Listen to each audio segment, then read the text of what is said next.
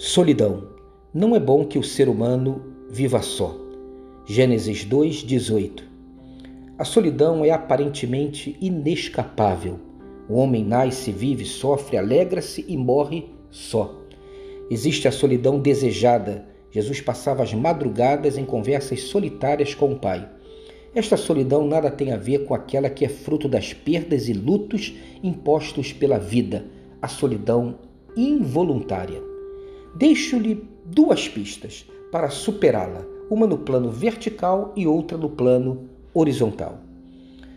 Um antigo hino nos exorta: deixa a luz do céu entrar Deus continua a dizer a você: não tenha medo, estou contigo. Como é consolador as palavras de Jesus. Estou à porta e bato, se alguém ouvir a minha voz e abrir a porta, eu entrarei e cearei com ele. Apocalipse 3:20. No plano vertical, a solidão é quebrada pelo amor de Deus presente e consolador. Entretanto, a solidão tem um estranho namoro com o egoísmo.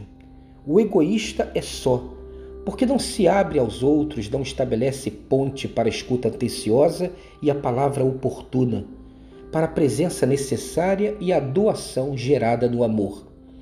O egoísmo não tem humildade para aceitar os que desejam estar presente na sua vida e a mão que se estende com candura e solidariedade. Cuidado, o nosso coração não fica vazio, nem que esteja ocupado pelo cinismo. Note como a solidão no plano horizontal pode ser vencida pelo coração generoso que acredita nas pessoas e não desiste de partilhar a vida. Ficar de lado, mesmo que em silêncio.